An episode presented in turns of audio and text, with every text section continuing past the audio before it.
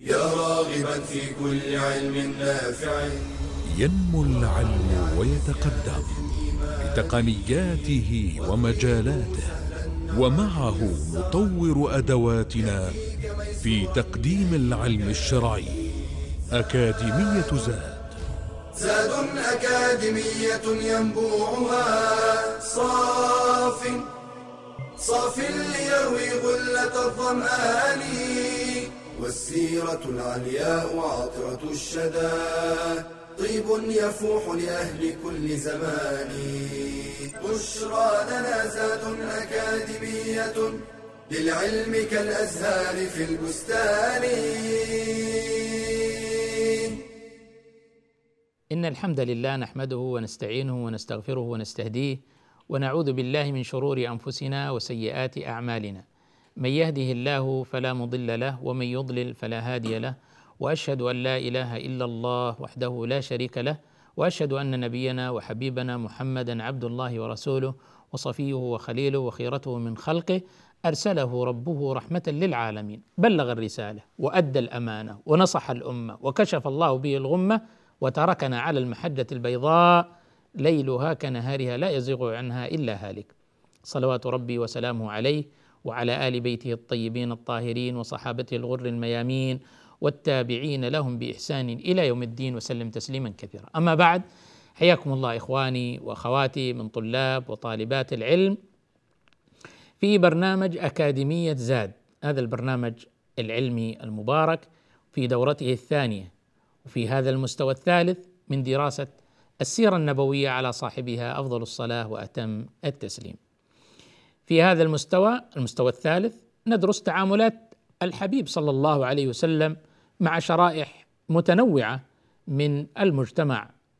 وفي الحلقة الماضية واللقاء الماضي كنا تحدثنا عن تعامل النبي صلى الله عليه وسلم مع فئة الفقراء وكيف صلى الله عليه وسلم كان يعتني بهم كان يسأل عنهم كان يتفقدهم يتفقد احتياجاتهم يلبي هذه الاحتياجات في وسع طاقته وقدرته صلى الله عليه وسلم. كان يدل ويرشد على من يساعدهم. كان يحث على إعانتهم تخفيف آلامهم الأخذ بأيديهم سد حاجتهم وفاقتهم. كان عليه الصلاة والسلام يزورهم يجالسهم يأنس بهم يشعرهم بمكانتهم وتقديرهم واحترامهم. كان يحث المجتمع ويبين أهمية هذه الفئة أن النصر من الله عز وجل والرزق منه سبحانه وتعالى يكون بسبب هؤلاء الفقراء هؤلاء الضعفاء بدعوتهم وصلاتهم وإخلاصهم. واليوم نتحدث عن تعامله صلى الله عليه وسلم مع فئة أخرى معاكسة وهم فئة الأغنياء فئة الأثرياء فئة من آتاهم الله عز وجل بسطة وسعة في المال والرزق. وذلك فضل الله يؤتيه من يشاء والله ذو الفضل العظيم. ولا شك أن الغنى صورة من صور الابتلاء والامتحان والاختبار من الله عز وجل. ليبلوكم أيكم أحسن عملا. أشكر أم أكفر؟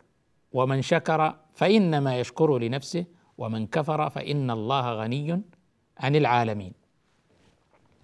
الغنى ابتلاء للعبد يختبره. هل يقوم بشكر هذه النعمة؟ بالاعتراف بالمنعم سبحانه عز وجل؟ بنسبة هذه النعمة إلى المنعم المتفضل عز وجل؟ بشكر الله تعالى بقلبه؟ بشكر الله تعالى بلسانه؟ بشكر الله عز وجل بعمله؟ أن يوظف هذا الغنى وهذا المال فيما يحبه الله عز وجل. شكرا لنعمة الله عز وجل أن ينفق بلا إسراف ولا مخيلة. كل ذلك امتحان وابتلاء من الله عز وجل. إن البسط في المال وفي الرزق ليس دلالة على رضا الله عز وجل كما أنها ليست دلالة على السخط بحسب حال الإنسان يحاسب على عمله وعلى تصرفه. فأما الإنسان إذا ما ابتلاه ربه ابتلاه ربه ابتلاه فأكرمه ونعمه فيقول ربي اكرمن وأما إذا ما ابتلاه فقدر عليه رزقه فيقول ربي اهانا كلا الأمر ليس كذلك. قارون أوتي من الكنوز ما إن مفاتحه لتنوء بها العصبة أولو القوة من الرجال والأحمال الخزائن. مع ذلك يعني حل عليه غضب الله وسخطه. فليست العبرة بكثرة المال دلالة على الرضا. ولكن كما قال النبي صلى الله عليه وسلم نعم المال الصالح عند الرجل الصالح. إذا إنسان رزقه الله مالا وكان صالحا فأنفق على نفسه وعياله وقرابته وأنفق في سبيل الله ووظف المال هذا في مرضاه الله عز وجل وادخره عند الله واستثمره فيما يحبه الله ويرضاه فإن هذا باب من أبواب الخير. ولذلك لما عقدت المقارنة أيهما أفضل عند الله عز وجل الفقير الصابر أم الغني الشاكر؟ وكل يعني كل من الأقوال قال به بعض العلماء فمنهم من قال الفقير الصابر ومنهم من قال الغني الشاكر ومنهم من رجح أن أتقاهم لله هو الأفضل بغض النظر عن قضية الفقر أو الغنى. والنبي صلى الله عليه وسلم كان له تعامل مع هذه الفئة المهمة جدا فئة الأغنياء فهي طبقة أو فئة مهمة من فئات المجتمع لهم دور فعال. فالأغنياء إذا استثمروا هذه الأموال بطريقة نافعة للمجتمع ومفيدة للناس. انتفعوا هم وزادت أموالهم ونمت تجاراتهم وازدادوا غنى إلى غنى وكذلك نفعوا المجتمع ونفعوا الناس وأحسنوا إليهم. كم يوظفون من أناس من أبناء المجتمع؟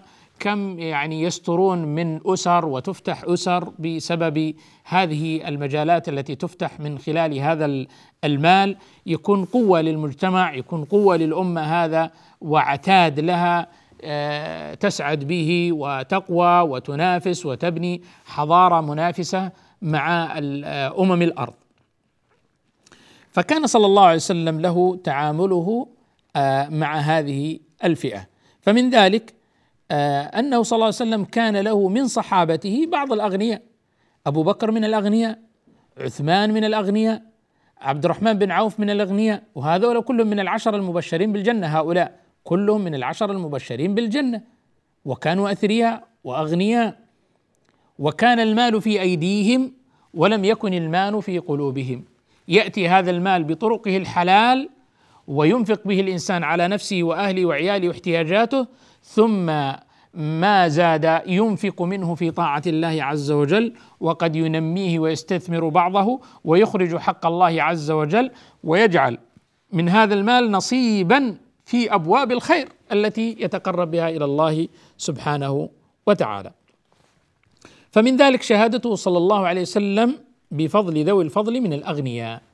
يعني ما قاموا به من خير فإنه يشهد لهم بذلك عليه الصلاة والسلام ومن ذلك قوله عليه الصلاة والسلام في أبي بكر إن الله بعثني إليكم فقلتم كذبت وقال أبو بكر صدقت وواساني بنفسه وماله وقال ما نفعني مال قط ما نفعني مال أبي بكر. فهذا اعتراف بفضل هذا الرجل العظيم هذا الصديق الأكبر الصديق العظيم عليه الصلاة والسلام أبو بكر. فضله على الإسلام وعلى الدعوة الإسلامية وعلى آه، النبي عليه الصلاة والسلام وإعانته. فقد صدق الرسول وواساه بنفسه وواساه بماله وأعانه. قال وما نفعني مال ما نفعني مال أبي بكر. فهذا اعتراف بهذا بفضل هذا الرجل. وهذا هدي من هدي النبي عليه الصلاة والسلام أن يعترف لأهل الفضل بفضلهم. هؤلاء الأغنياء والأثرياء إسهاماتهم في المجتمع يا أخي نشكرهم. نثني عليهم. ندعو لهم بالخير وبالبركة ونشعرهم بأثر هذا العمل الذي قاموا به في خدمة المجتمع في آه، كفالة الأيتام والأرامل والمساكين دعم حلقات تحفيظ القرآن الكريم دعم الشباب الناشئ الذي يريد أن أن يفتح له مشروعا أو عملا آه، تنمية الشباب آه، الشابات آه، تقويتهم تمكينهم تدريبهم تعليمهم. كم من طلاب وطالبات يحصلون منحا دراسية ليتعلموا ويرتقوا هذا من وقام بها فئات من الأغنياء والأثرياء الذين وفقهم الله عز وجل للقيام بمثل هذه الأعمال. كان ذلك له هدي آخر صلى الله عليه وسلم أيضا في التعامل مع هؤلاء الأغنياء بعد الفاصل نتحدث عما كان يفعله صلى الله عليه وسلم في إرشادهم إلى حسن التصرف في أموالهم. فاصل ونواصل. بشرى لنا للعلم كالأزهار في البستان.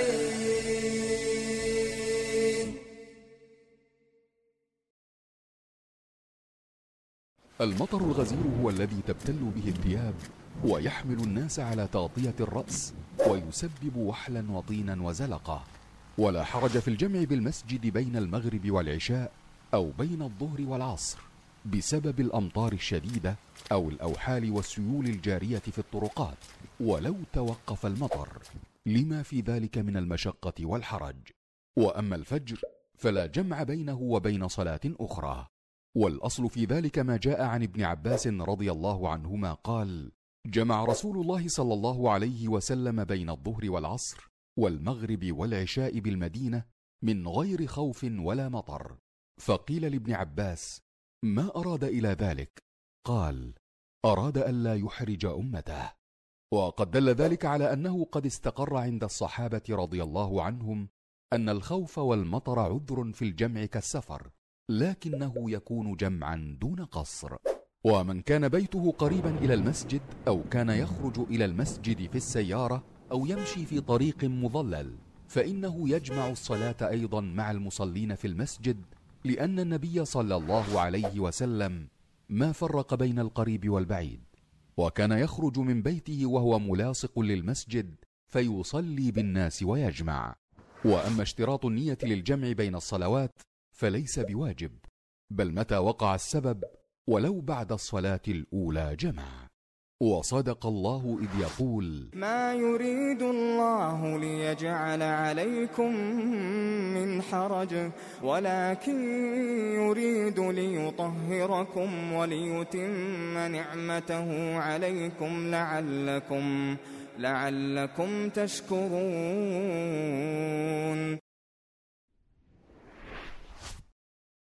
بشرى لنا زاد أكاديمية. للعلم كالأزهار في البستان. الحمد لله والصلاة والسلام على رسول الله وعلى آله وصحبه ومن والاه وبعد. رأينا كيف النبي عليه الصلاة والسلام كان يعترف بفضل ذوي الفضل من الأغنياء وعدم تجاهلهم. فإن في ذلك دافع لهم لمزيد من العطاء. نعم أجرهم على الله سبحانه وتعالى وأنهم ما فعلوا إلا وهم يريدون الخير والأجر من الله عز وجل ولكن حينما نعترف بفضلهم وثمرة هذا الفضل وأثر هذه المشاركة في خدمة المجتمع وأبناء المجتمع من المحتاجين في مجالات الإطعام والكساء والغذاء والدواء والتعليم والتدريب والتثقيف وتزويج الشباب وإعانة الشابات على كل خير هذه من الأعمال الصالحة التي يعني تستحق الاعتراف بفضل أصحابها ليكون هناك مزيد من العطاء والتفاعل مع المجتمع واحتياجات المجتمع وشرائحه المتعددة. من هذه صلى الله عليه وسلم في تعامله مع الأغنياء أنه كان يساعدهم ويرشدهم في حسن التصرف في أموالهم. هذا الغني الله أفاض عليه من هذا المال. فينقسم هؤلاء الأغنياء إلى ثلاثة أنواع، النوع الأول هو الشحيح البخيل الجموع المنوع. يجمع يشفط من هذا المجتمع. يريد أن يحصل أكبر العوائد ثم تجده بخيل لا ينفق لا يحسن. إلى الآخرين إلى الفقراء إلى المحتاجين إلى المجتمع. هذه فئة. الفئة الثانية هي الفئة التي تأخذ هذا المال فالعوائد هذا الثراء فتنفقه في لهوها وفي لعبها وفي التمتع وفي الأشر وفي البطر وفي الرياء وفي السمعة وفي ما لا يعود بالنفع لا في الدنيا ولا في الآخرة وضرره عليهم أكبر ويبددون هذه الأموال على متعهم وشهواتهم. الفئة الثالثة هي الفئة الموفقة التي تحسن التصرف في هذا المال. فتقسم هذا المال ربما آه، إلى ثلاثة أقسام. أقسام ثلاثة. القسم الأول الإنفاق على النفس وعلى الأهل والعيال واحتياجات النفس البشرية تعليمها تثقيفها غذاءها كساءها لباسها مسكنها تنفق على نفسها. والقسم الثاني تعيد استثماره وربما ادخاره شيء يستثمر وشيء يدخر لينمو هذا المال وفي هذا الاستثمار تشغيل لهذا المال وتوظيف لأبناء المسلمين وبنات المسلمين والإفادة لفائده المجتمع. يعني كي لا يكون دولة بين الأغنياء منكم. من مقاصد الشريعة الإسلامية في سياسة المال الا يكون هذا المال متداولا بين الأغنياء فقط لا يملكه إلا الأغنياء. كما هي سياسة النظام الرأسمالي الاقتصادي المتوحش الذي يجعل المال بيد طبقة محدودة جدا ربما تمثل 2% 3% 5% على الأكثر في المجتمع. وبقية أفراد المجتمع آه، بائسين أو فقراء أو تحت خط الفقر. لا الإسلام لا يريد ذلك. لا يريد كي لا يكون دولة بين الأغنياء منكم. حتى لا يتداول المال فقط بين الأغنياء. لا نريد كافة شرائح المجتمع تعمل وتستفيد من هذا المال ويكون المال دولة بين أفراد المجتمع ينمو هذا المجتمع بأفراده. لا ليس القصد أن يصبح الناس كلهم سواسية في المال والثراء والغنى هذا لم يتحقق حتى في عهد النبي صلى الله عليه وسلم. وإنما القصد ألا ينحصر هذا المال بيد هذه الفئة وتبقى فئة أخرى لا تعمل أو لا تجد مالا أو تعيش تحت خط الفقر. فالجزء الثاني يتم استثماره وجزء منه ادخاري. الشيء الجزء الثالث هو ما يتم إنفاقه والتصدق به والزكاة والإحسان والبر لكل كافة طبقات المجتمع. شاب يحتاج لزواج؟ يساهم في تزويجه. مساعدة الشباب على الزواج. آه، شراء المنزل. آه، آه، تدريب. تعليم. ربما يحصل على منحة دراسية. تمكينهم من بعض أدوات النجاح والمهارات في الحياة. التدريب النوعي. غذاء. كساء. دواء. الجوانب الصحية الجوانب الاقتصادية الجوانب الاجتماعية. ربما هناك شباب أذكياء جدا. من البنين والبنات لديهم أفكار آه، نوعية وملهمة في مجالات التجارة ومشاريع الريادة المجتمعية وريادة الأعمال لكنهم للأسف لا يجدون رأس المال الذي يبدأون منه. فمن واجب الفقراء آه عفوا فمن واجب الأغنياء أن يساهموا في مساعدة هؤلاء الشباب. بل ربما يعني أنت ربما تجعل جزء من مالك لمساعدة هؤلاء الشباب. أيها الغني أنت تساهم بجزء من مالك مثلا ليكون مساهمة رأس مال مع هذا الشاب أو هذه الفتاة التي تريد أن تؤسس عملا آه، مجتمعيا أو عملا رياديا. سيعود لك هذا المال بل ستعود لك ارباح وسيعود لك آه، مال أكثر من المال الذي دفعته. فتكون قد أعنت هذا الشاب وأخذت بيده إلى الكفاية والنجاح والريادة والفاعلية في مجتمعه وأيضا أنت استثمرت هذا المال ولم يعني كما يقولون تأكله الزكاة أو يبقى هكذا مجمدا ارصده لا أثر لها في إحياء المجتمع ودفع المجتمع إلى التقدم والازدهار. فحين يشارك رجال الأعمال بجزء من أموالهم هذه جزء من المال ولو يسيرا يعني ما لو أخرج تاجر من التجار من ماله مليون ريال مثلا من من مليارات الريالات أو مئات الملايين مليون ريال وجعل هذا في بند في مساعدة الشباب في المشاريع الصغيرة. تاجر آخر في تزويج الشباب تاجر آخر في آه، بناء مسكن خصوصا نقول الشباب لأنهم يستقبلون يعني آه، الحياة ويستقبلون آه، العمر وأمامهم تحديات كثيرة ويحتاجون إلى مد يد العون هذا فكان صلى الله عليه وسلم يرشدهم إلى الأفضل تجاه آه، هذه الأموال كيف يساهمون في وضعها في المكان اللائق.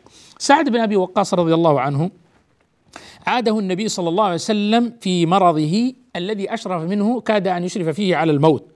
فقال يا رسول الله بلغ بي من الوجع ما ترى وأنا ذو مال يعني عنده مال ولا يرثني إلا ابنة لي واحدة. الورثة واحد بنت واحدة. افاتصدق بثلثي مالي؟ قال لا. قال أفتصدق بشطره يعني نصفه خمسين بالمئة. قال لا. قلت الثلث؟ قال الثلث يا سعد والثلث كثير. إنك إن تذر ذريتك أغنياء خير من أن تذرهم عالة يتكففون الناس. ولست تنفق نفقة تبتغي بها وجه الله إلا آجرك الله بها حتى اللقمة تجعلها في في امرأتك. أخرجه البخاري ومسلم. فسعد رضي الله عنه أراد أن يتصدق بثلثي ماله. ثلثي المال يتصدق به. فلا قال نصفه خمسين بالمئة. قال لا الثلث يعني تقريبا ثلاثة وثلاثين بالمئة. فقال الثلث والثلث كثير. وحظه يعني هو لم يعني دله على الأفضل أن تذر يعني ذريتك أغنياء لا يتكفف الناس. ذلك خير من أن تتصدق بكل مالك. فهذا إرشاد جيد وارشاد حسن للإنسان أين يضع ماله وكيف يتصدق به. ثم بين له انه كل مال يتصدق به كل عمل صالح يعني يقدم عليه ويؤجر عليه حتى اللقمة التي يضعها في فم آه، زوجته يؤجر عليها. أيضا لما جاء أبو طلحة رضي الله عنه وكان من أكثر الناس مالا أكثر الأنصار بالمدينة مالا من النخل. وجاء يستشير النبي صلى الله عليه وسلم لما سمع قول الله عز وجل لن تنالوا البر حتى تنفقوا مما تحبون مع ما الذي أشار إليه النبي صلى الله عليه وسلم؟ بعد الفاصل نتعرف على ماذا أشار به صلى الله عليه وسلم. للعلم كالأزهار في البستان.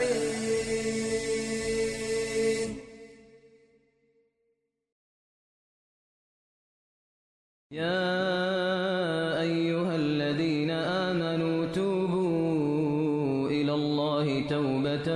نصوحا. عسى ربكم أن يكفر عنكم سيئاتكم ويدخلكم جنات تجري من تحتها الأنهار. فالتوبة ممحاة الذنوب وسبيل المغفرة والرحمة بها تتنزل البركات وتبدل السيئات إلى حسنات.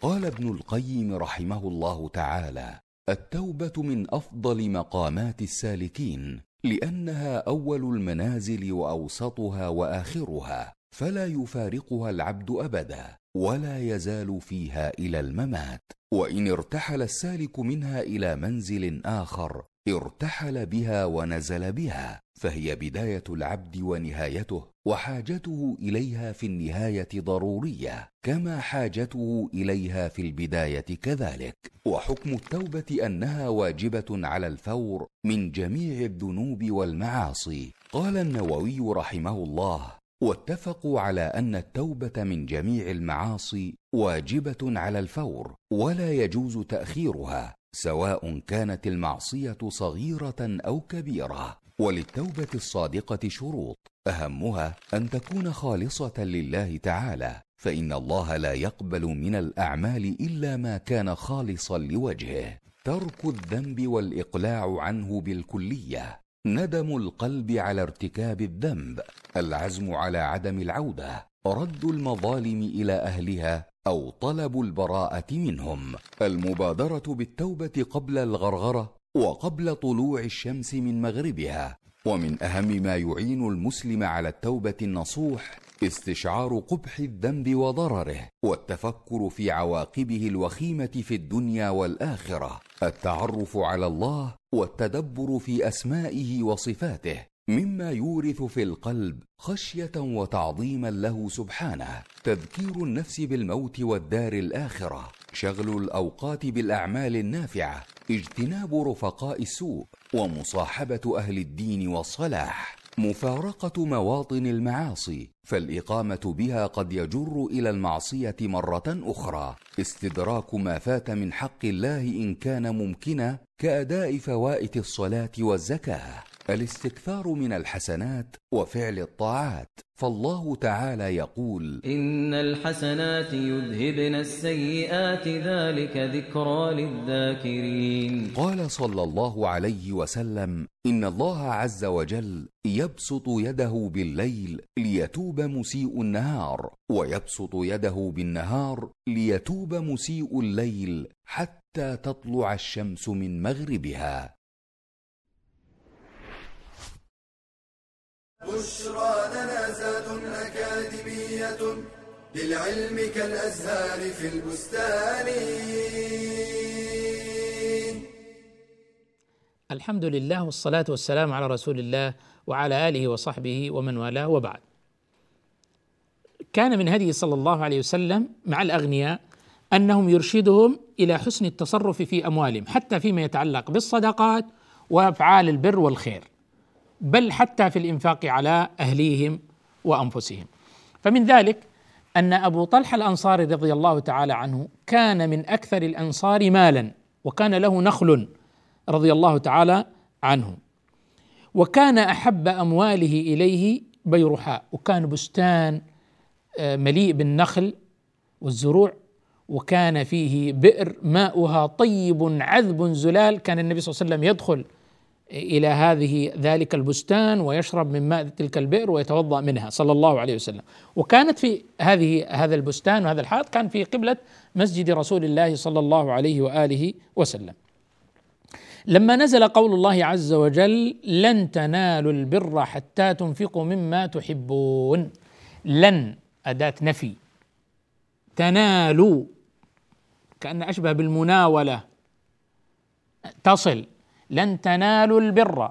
أي لن تصلوا إلى درجة البر أن تكونوا من الأبرار ولا أن تصلوا إلى الجنة التي هي دار الأبرار حتى هنا الغاية التي إذا تحققت ووصل إليها الإنسان تحقق الشرط بإذن الله عز وجل والمشروط.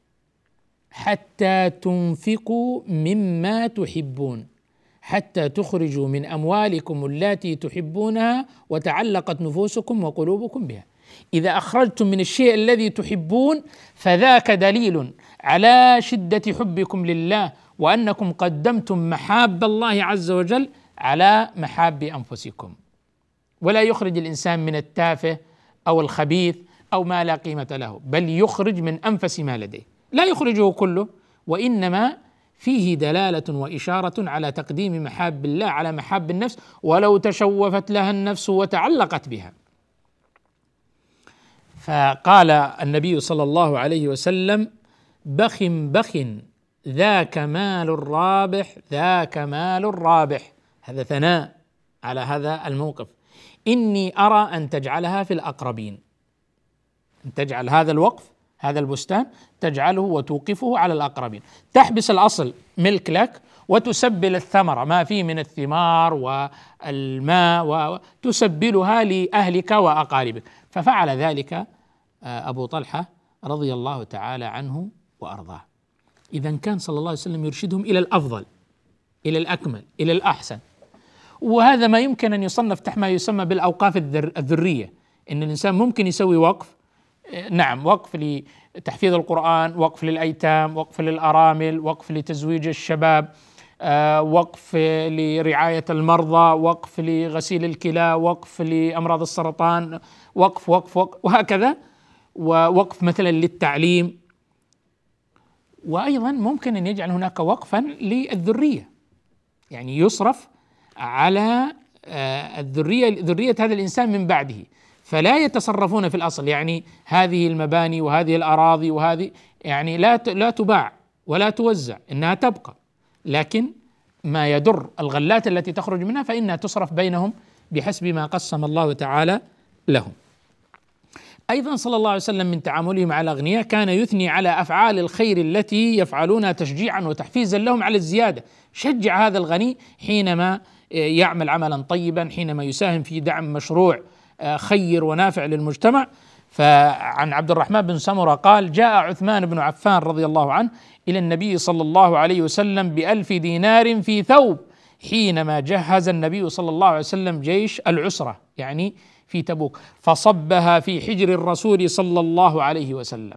جاء بالألف دينار الذهب وصبها في حجر النبي صلى الله عليه وسلم فجعل يقلبها عليه الصلاة والسلام بيده ويقول ما ضر ابن عفان ما فعل بعد اليوم؟ ما ضر ابن عفان ما عمل بعد اليوم؟ ما ضر ابن عفان ما عمل بعد اليوم؟ يكررها صلى الله عليه وسلم. ثناء عليه.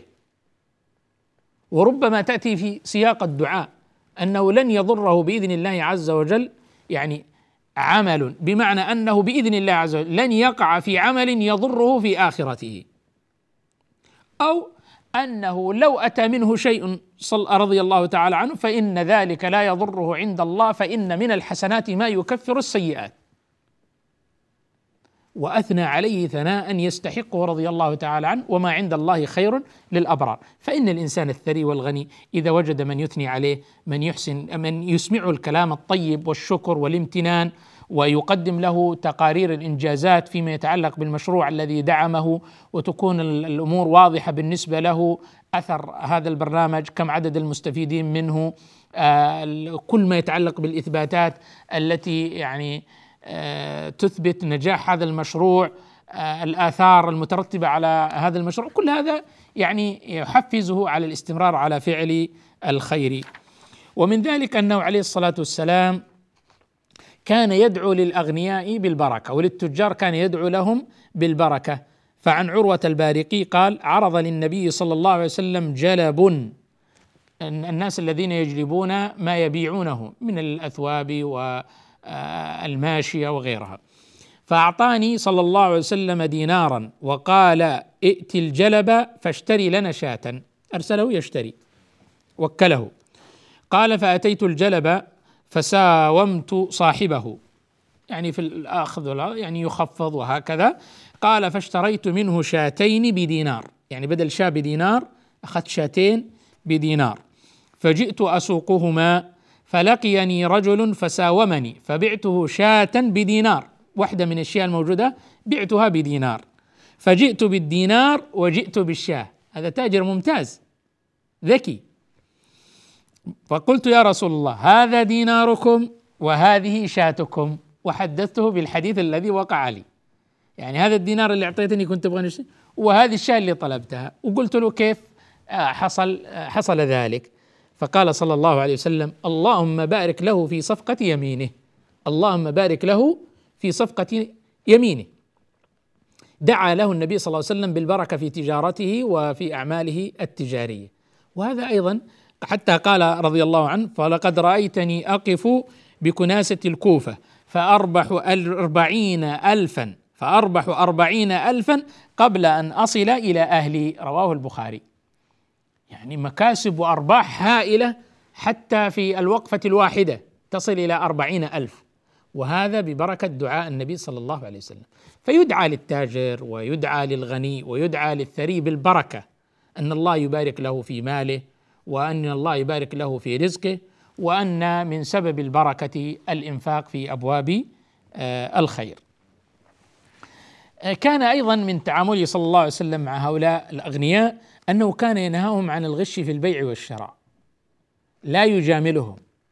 نعم كان يدعو لهم، كان يثني عليهم، كان يرشدهم إلى أحسن التصرفات في أموالهم التي تعود عليهم بالنفع في دينهم ودنياهم وآخرتهم وفي نفس الوقت كان ينهاهم عن الغش في البيع والشراء فمن ذلك عن أبي هريرة رضي الله عنه أن رسول الله صلى الله عليه وسلم مر على صبرة طعام كوب من الطعام فأدخل يده فيها فنالت أصابعه بللا. لما غمس يده وأدخل يده في هذا الطعام ربما يكون حبا مكيلا أدخل يده فوجد بللا. يعني كأن الجزء السفلي من هذا الطعام أو هذه الحبوب مبللة. فقال ما هذا يا صاحب الطعام؟ إيش هذا؟ يعني هو يعرف إنه بلل لكنه يبحث عن الدافع. لماذا فعلت ذلك؟ قال أصابته السماء يعني مطر يا رسول الله. فقال أفلا جعلته فوق الطعام؟ كي يراها الناس؟ طيب ليه ما حطيته فوق؟ حتى يراها الناس. من غش فليس مني. من غش فليس مني. على ليس مني على هدي ولا على سنتي ولا على حالي. اذا هو راه على تصرف غير صحيح. وهذا مهم جدا في التعامل مع الأثرياء والأغنياء أنهم يبين لهم خطورة التعاملات التي تسخط الله عز وجل آه، ربا غش خداع تزييف على الناس.